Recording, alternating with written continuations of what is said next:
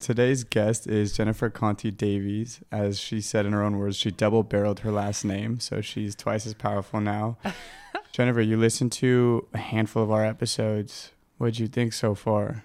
I did. I was super blown away. Not only from your voices, but the content. And I just had a big smile on my face. I just kept listening to episode after episode and thought, those guys have great energy and big hearts. So super impressed. Thank you. We appreciate that. Sean brings the hearts, and I'm usually just caffeinated, so that's the energy. Well, now that I can see you, you have good, you bring the good hair too, right? So.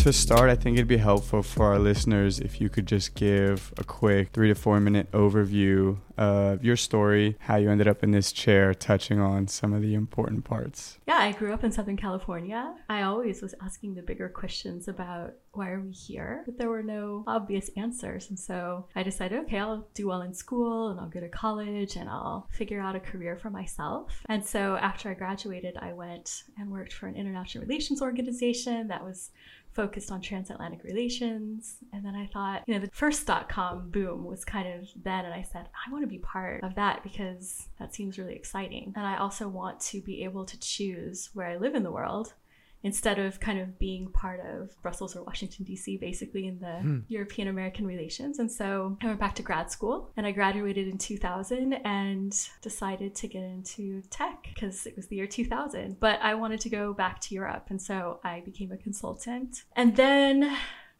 9 11 happened and I was no longer a consultant because that was my first layoff because there were no more projects. So I had to kind of figure out, hmm, you know, work permit, what skills do I have? And that's how I became a product manager at a big telecommunications company. And that was in the early days, it was 2000, 2001, mm-hmm. when product management was just becoming a thing. And I had no idea that would kind of launch a career in tech, right? And being from California, 13 years later, I would arrive back in California in the Silicon Valley. And so I worked in telcos, I worked for some big e commerce companies like Expedia and Yahoo. Yahoo's not e commerce, but digital media. By that time, I'd moved to London and you know, I had checked all these boxes of things that I wanted to do in life. I had a great career, I had lots of friends, I had great degrees, I got in British citizenship. I really had set out with what I wanted to do. I was an independent woman, earned good money. And that's when I was, it was kind of my late 30s, I realized,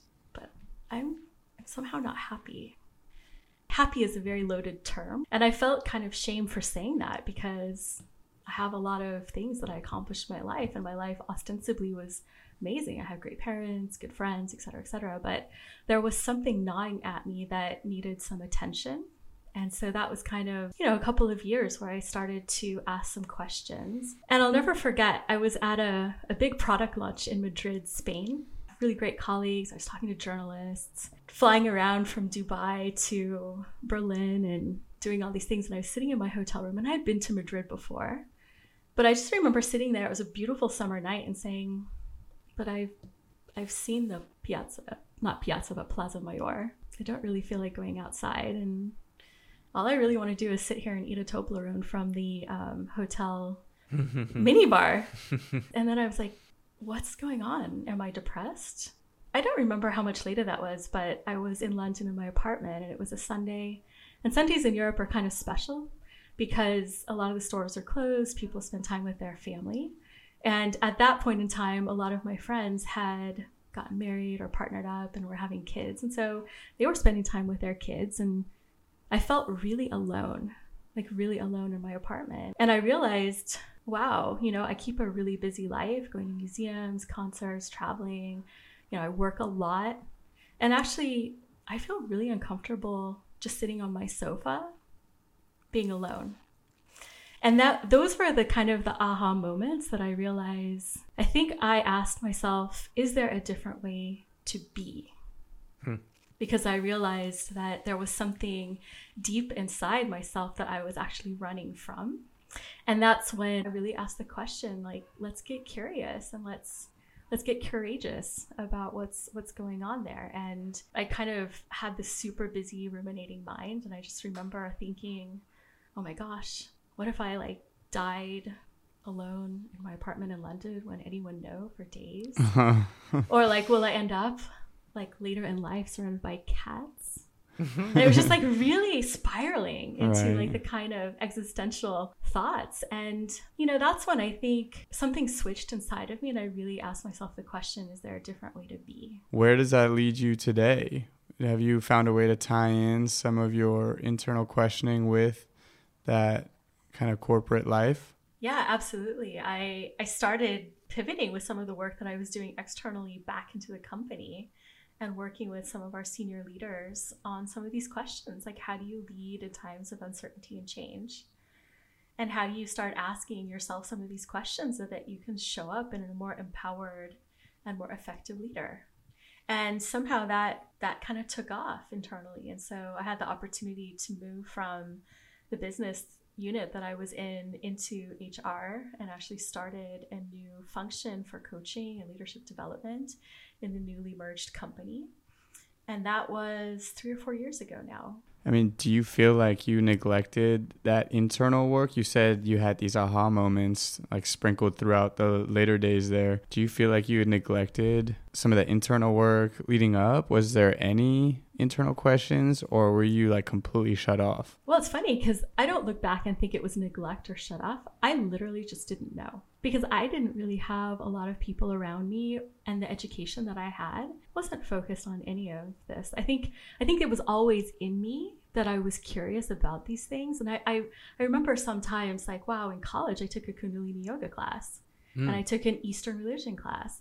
But it wasn't the time. The interest somehow was in my psyche, maybe, but it wasn't the time for like the full downloads to happen. So, you know, I'm super grateful for the way everything's unfolded. I think I've made up for some lost time in the past few years.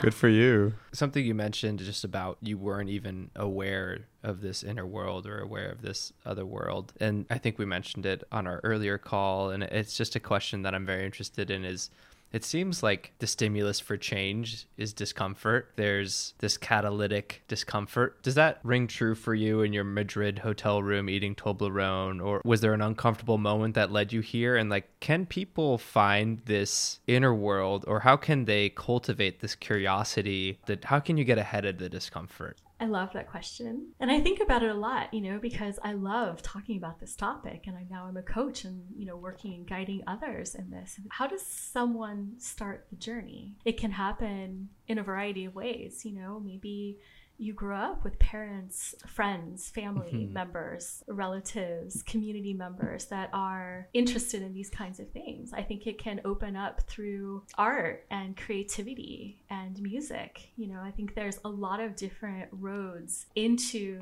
the inner world. And then I also think that, you know, sometimes life's experiences that are less than pleasant can also be transformational mm-hmm. because I think it's pretty easy to stay in the comfort zone right? Yeah. And it doesn't have to be trauma, right? Or anything massive, but it's like that discomfort is also can be a powerful catalyst to change, to recognize that what was working is no longer working. And whether it's personal relationships or people that feel stuck in careers, you know, when people recognize that, wow, I'm kind of like going against a brick wall, then I think that there's something that switches inside. And maybe that's where you can kind of take a step back and say, hmm, is there a different way to do this? One of the reasons why it's so challenging is because we get so applauded for our accomplishments and we get pulled in a direction that may not align with what we really want, but it's society patting us on the back and saying, Yeah, no, good job, good job. And that praise feels so good. It's really interesting to see different people go down that same path that's not aligned with themselves, but it's interesting to see how far people get. Talked about hitting a brick wall. There's brick walls all the way down that path, but some people hit them right away and they're like, that's not me. And other people, I don't know if they're looking for some sort of validation or love, but they just keep going and going. And then 50 years old, they're like, how did I get here?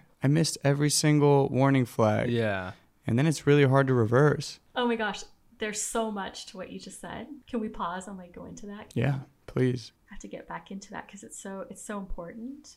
So much of what we learn growing up is based on grades and external validation of whether we're good enough or not. And good enough compared to what? What's the bar that we're measuring against? It's as you talked about, at some point, how do we start navigating and wayfinding based on a deeper truth within us, as opposed to the navigation that we grow up following? That's a lot of the deeper inner work that's to be done, is kind of the proverbial peeling the onion or deconstructing our conditioning to find what is that alignment in ourselves, right? And that's really exciting and sometimes not easy work. Yeah, it's usually the hardest work. Yeah, I think it's hard. Yeah.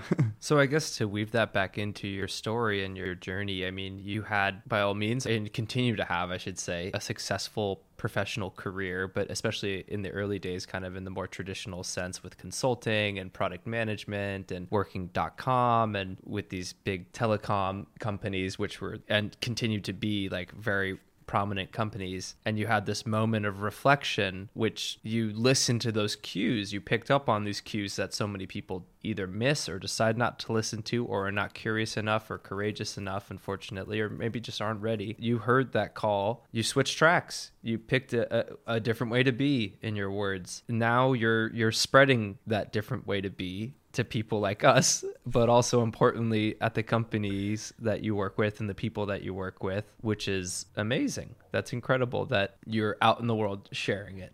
And, and giving people that the tools and the equipment to have their own different way to be yeah thank you for saying that it's really incredible right and that's that's why i'm such a an advocate for people following what resonates for them and to trying to really tune into that and to trust that and i remember numbers of years ago, I, I, worked with a career coach in London, and that was part like bef- before I even moved back to the to California, and her asking some really important questions. And I think I did Strengths Finder, the Gallup Strengths Finder, around that same time, and they kind of have this classification of 34 strengths. Everyone can take it on t- online. It's like 19.99 or 39.99, and I remember getting that and thinking, hmm all of my strengths actually don't have anything to do with my chosen career. Mm-hmm. And that was just one of many, many things that started helping me orient differently, right? So there was like the career aspect of it, and then there was the personal aspect of it, which was my busy mind, right? And my kind of existential ruminations.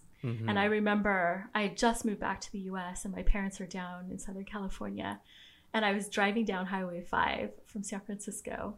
And I had had Eckhart Tolle's The Power of Now sitting in my bookshelf for like years, gotten to page two or something like that. This is why I say, right? Like, there's so many possibilities when I look back at my life for like an awakening or enlightenment or something, but it just wasn't the time. Mm. And for whatever reason, I downloaded that because I had a long drive ahead of me.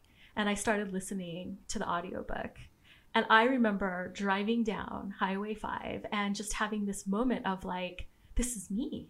I'm not in the present moment because I'm worrying about the future and planning, controlling everything that could go wrong, right? Or I'm in the past thinking about things, but I'm not in the present moment. It was like this, oh, like that was life. I, I, I can look back and like remember several life changing moments. That is such a transformative book for so many people. Yeah because it's the first time they're really exposed to that sort of content that shines light on like where are you mm-hmm. spending your time is it the past is it the future mm-hmm. is it the mm-hmm. present and when you realize how you stack up against some of those questions it can be pretty shocking yeah and that's i think i've always had curiosity but it's kind of like not giving up right there's so many different kinds of meditation mindfulness ways into all the topics that we're talking about that you talk about on your podcast you know Reed to your question do you have to go through like a trauma or a severe life experience?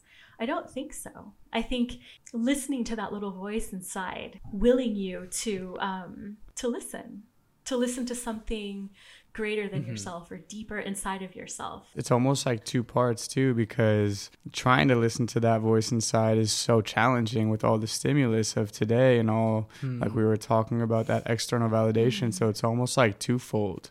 Oh, there's yeah. the listen to your true self, your intuition and then there's quiet down all the stuff that's not you so that you can listen to your true voice inside. That reminds me because part of my journey was then actually recognizing which is something I had known but kind of not known a word for it. I'm a very empathic, sensitive person. And so part of my journey to being able to listen inside was actually to start understanding more on an energetic level what was mine and what was not mine, whether it's in the world, at work, team members. There's a lot of energy Yeah. everywhere. And that was like, wow, that was another whole area that, you know, it's still ongoing development, but that helped me understand, wow, what's even my energy, my emotions, my Hmm. feelings. There's a my lot of gray areas out there. And then when Yeah. you start looking at what's affecting you and where it comes from, you realize, okay, that's that's not me. That goes on Yeah. that side. And you start to draw boundaries and you're like, okay,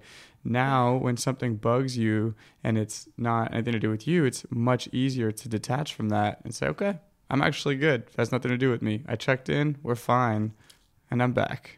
That's so cool that you can do it that fast. I'm still working on so- Well, yeah.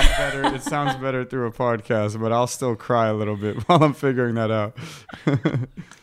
Yeah, I mean, but that's that's it, right? Even within a mindfulness or a meditation to kind of in the moment build this awareness about what's really happening. Reed this kind of segues back into the work that I do now, right? Like I got really curious about wow, the stuff that I'm experiencing internally and my personal journey, now I'm actually seeing this play out in the workplace, right? Mhm. Within teams, the organization itself, because there's so much that happens kind of in the unconscious space of people in reaction mode that is actually creating dynamics that are sometimes not super productive nor enjoyable nor unleashing people's creativity and innovation and highest potential. So that's how I started realizing because I had in all of this development that I was doing in my free time, I also became a coach. And then that was at the time that Yahoo was being acquired by Verizon. And it was a pretty hard time. And I was like, wow, I'm working with all these amazing product people, engineers, designers, and what's going on with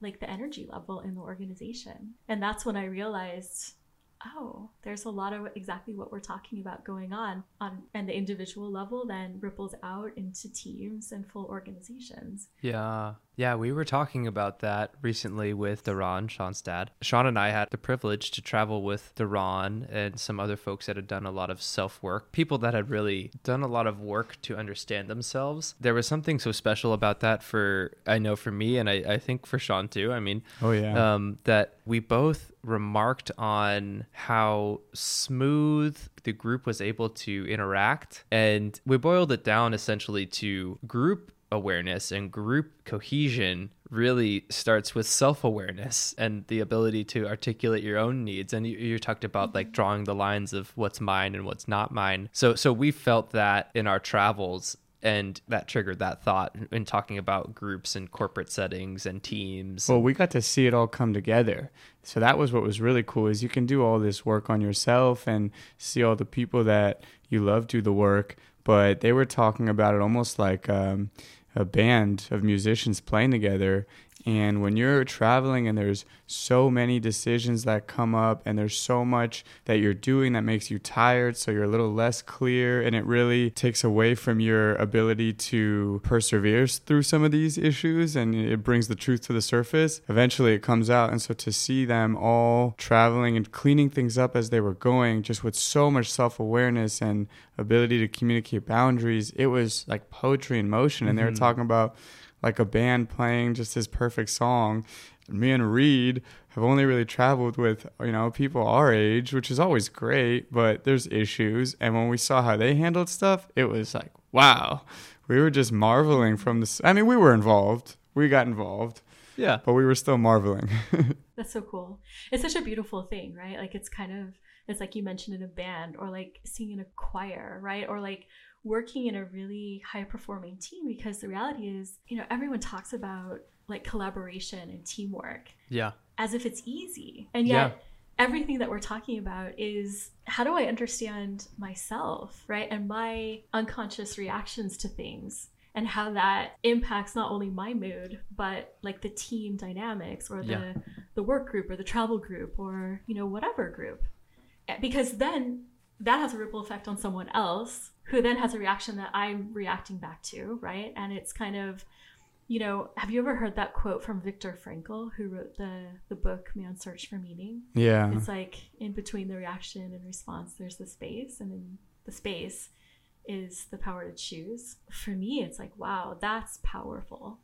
Because how can we all have the courage to kind of look inside ourselves, literally, right? And understand our stories and bring compassion to that and also bring compassion to others who have their own set of life experiences, their own stories, their own triggers, their own stress reactions. Yeah. And it's especially in times like this pandemic, everything is like ratcheted up a couple notches. These things are even more evident. You know, people burning candles at all ends and trying to balance out life with like working from home and kids are there and different responsibilities that people have in life. So there's a lot of stress going on, right? Mm. And the question is, how conscious are people as to how they're showing up and what their reactions are. And then how can we get out of like blame and shame mm-hmm. and all of that to kind of that energy that you were talking about on the trip which is like wow. Yeah. If someone triggers me thank you. Hmm. right? Because going through life by myself i'm not aside from the madrid hotel room right? And my kind of things that i luckily i enjoy being by myself now right? That's like a gift what a change. But we are each other's biggest teachers. Yeah. Because we're all human and we're all mirrors to each other. If someone does something, says something, I have a reaction, it's kind of like, well, thank you. Because now I can look inside and say, what part of my story or my conditioning or my fears one of our guests, Alana, was talking about when somebody triggers you, just like you said, say thank you because they're not doing it to you, they're doing it for you. Mm. And it's your choice, you know, what you do with that. It should be an opportunity for growth. And my dad was saying on one of the podcasts that we had, you can live on a hill by yourself and everything is going to be great, la di da. But your true work comes up a lot in relationships. So the second Absolutely. somebody else shows up, it's like, and that's why they say people around you, they're just mirrors into your own soul because the stuff that triggers you about them usually has something to do with your own personal philosophy about yourself. Mm-hmm. Absolutely. I'm starting to have a, a belief, or not even starting, but you know, that people come across your path for a reason. Hello. yeah, it, it's kind of to just be such ingratitude for that. Really like pulling the curiosity, like, wow, what am I here to experience? What am I here to learn? And really kind of gets back to even a, a different way now that I see different emotions. You know, before it's like, oh, I don't want to feel bad or experience bad emotions. And now it's kind of like, that's part of life. That's part of the human experience, right? And in order to experience the things we think we want, like joy, ecstasy, or whatever great words we can come up with, in experiencing that, we also have to experience the things on the other end of the spectrum. And to kind of just sit with all of that right? And that's where it's like wow that's that's a lot of growth in the last seven or eight years. Yeah. I think sitting with all of it without judgment is the key because mm-hmm. we tend to judge these different emotions as good and bad. And i see that deter a lot of people from starting meditation practices is because their mind's super busy and they get really judgmental and they're like no mm-hmm. it's bad. My mind's busy. But yeah. Meditation's not about mm-hmm. only feeling good, it's about observing how you're feeling. It's about bringing familiarity to those emotions so that you really can just sit there and feel whatever you're feeling. Because you're supposed yeah. to feel sad, like you said, some days. You're supposed to feel a little uncomfortable. You're supposed to feel really happy and jubilant. You're supposed to feel a lot of different things, but we have it all wrapped up in our in our head through what we've been taught that there's good things to feel and bad things to feel and you should feel happy as long as you can and and if you can't maybe there's a little pill in a bottle for you mm. but it's like some of life's beauty is really oh. in the oh. sadness it's so true. It took me a long time to even admit that I was having these feelings, admit it to mm. myself versus others, because I thought, am I depressed? Something wrong with me? Yeah. You know? I, I just had so little understanding of that. And it spirals quick because yeah. you're all of a sudden you're like, well, no one's going to want to be with someone depressed because, uh, well, she's going to have all the cats. And if she has all the cats, then even less people are going to want to be with her. Oh, this is me. And it, you had, oh, been, yeah. Yeah. Right? Yeah. 10 minutes in the hotel room, yeah. nothing's changed. But now you just. Ironically, now I love cats and like spending time alone with cats is like the best thing in the world. So it's, it's, it's, it's so freaking fascinating, right? It's exactly the things that maybe we're afraid of, but we don't actually know because they're just kind of like these weird stories that go around in our mind. But to actually stop and sit with that and to go into that, bring it out into the light of awareness is actually when you realize I can sit with that idea of me with the cats, but I'm going to go into the emotions now, right?